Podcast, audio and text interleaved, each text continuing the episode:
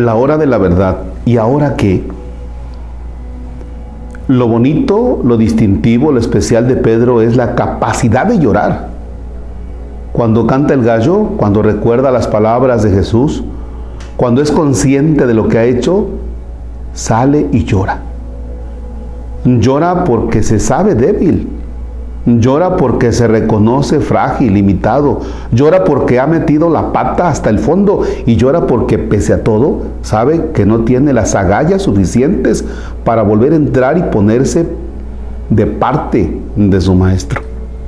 Y ese reconocimiento es importante. Al final de su vida, algún día, sí dará la vida, pero aún no está preparado. En este momento, Pedro es un hombre que tiene la suficiente lucidez como para mirarse con verdad.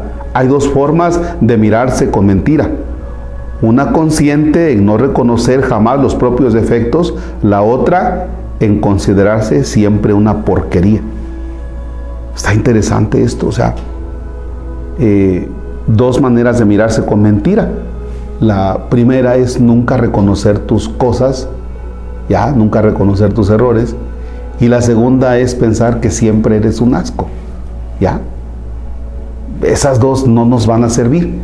Por ejemplo, cuando nos vamos a confesar y confesamos los pecados, que ya los confesamos, es que yo siempre he sido pecador. Oye, ya lo confesaste, ya, dale la vuelta a la hoja, mírate tú mismo con misericordia.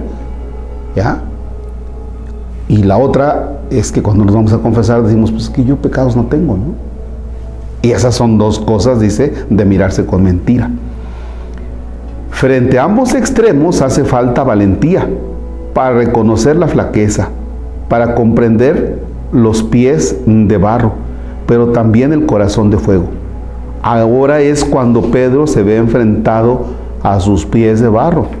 Ante la flaqueza y el propio error, uno puede negar y echar siempre las culpas a los otros no sé si les suene parecido o si les suene así como que, ay, ¿dónde lo he escuchado?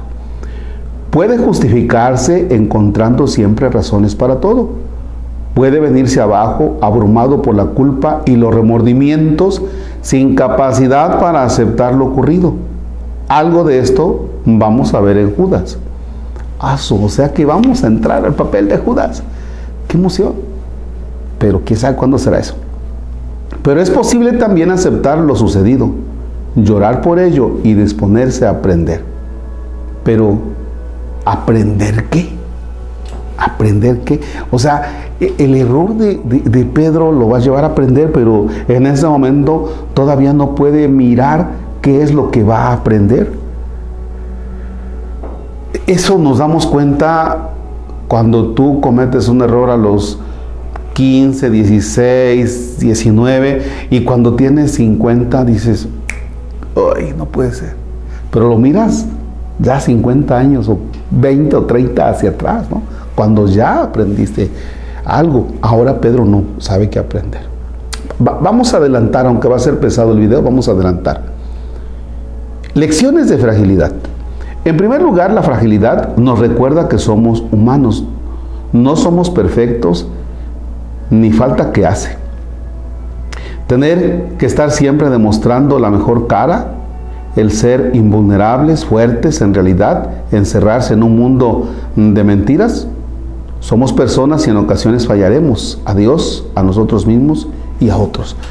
O sea que estamos en un constante crecimiento. ¿eh? No eres perfecto, no, es no estás acabado ya de hacer todavía no eres la persona que tienes que ser. O sea, estás en constante renovación, estás en constante crecimiento y eso implica errores con los demás, con uno y con Dios. En segundo lugar, la conciencia de que no somos perfectos nos puede permitir entender que los demás tampoco lo son. Y en consecuencia nos puede llevar a aceptar un mundo con mucha fragilidad, imperfección y limitaciones personales. Efectivamente, cuando tú te alcanzas a mirar y dices, no soy perfecto, entonces te das la oportunidad de pensar que el otro tampoco es perfecto. ¿Ya? Porque la bronca es cuando tú te crees perfecto, quieres que los demás sean igual. O sea, y te la pasas criticando y señalando y regañando y haciendo y molestándote y no. Líbrenos Dios de quienes, creyéndose perfectos, miran siempre por encima del hombro a los demás. El mundo no puede ser una competición de personas perfectas que tratan de sobresalir o de pisar a quien falla, sino un camino conjunto de gente vulnerable, limitada y capaz de equivocarse. En tercer lugar, ser conscientes de la fragilidad, de la flaqueza y de los errores es hacernos un poco más sabios. Nuestra propia historia es maestra si somos capaces de ser sinceros sobre ella. Se trata de una sabiduría que ha de ser lúcida. Nuestros actos tienen consecuencias en las vidas de otras personas. Tiene consecuencias el bien que hacemos, pero también el daño que causamos. Y por eso mismo importa. Importan nuestras decisiones y podemos luchar para aprender de los errores. El cuarto aprendizaje tiene que ver con el perdón. El perdón no se exige ni se gana, no se negocia ni se merece. En ocasiones lo que está en nuestra mano es pedirlo, Confiar en el amor que puede darle la vuelta a las ofensas y ayudar a que cicatricen las heridas. En nuestra mano está, al menos, el reconocer con humildad el mal que hayamos podido infligir. La experiencia del perdón tiene tres protagonistas. Dios, los otros y uno mismo. Sí, porque si nada más le pides perdón a Dios, pero le hiciste algo a alguien y no le pides perdón, o le pides perdón a Dios, Dios te perdona, pero tú sigues cargando con esa culpa por años, ¿no? Bien, Dios sí perdona.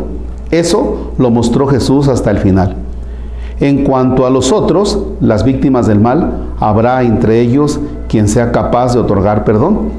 También es posible que haya personas que no quieran, no puedan o no sepan perdonar o perdonarnos. Tendremos que aceptar esa posibilidad y estar dispuestos a seguir caminando sin exigir más. En cuanto a nosotros mismos, a veces es uno el que más dificultad encuentra para perdonarse.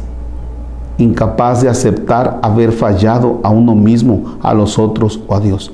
Sin embargo, la capacidad de mirarse con sinceridad, de reconocer la propia fragilidad y confiar en que es posible seguir adelante, aprender de los errores y continuar caminando es muy real en la vida de cada día. Pues ahí está.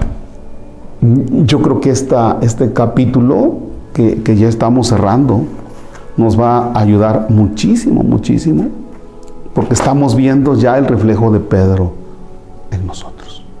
Señor esté con ustedes la bendición de Dios Todopoderoso, Padre, Hijo y Espíritu Santo desciende y permanezca para siempre. Amén. Deseo que tengan un excelente miércoles.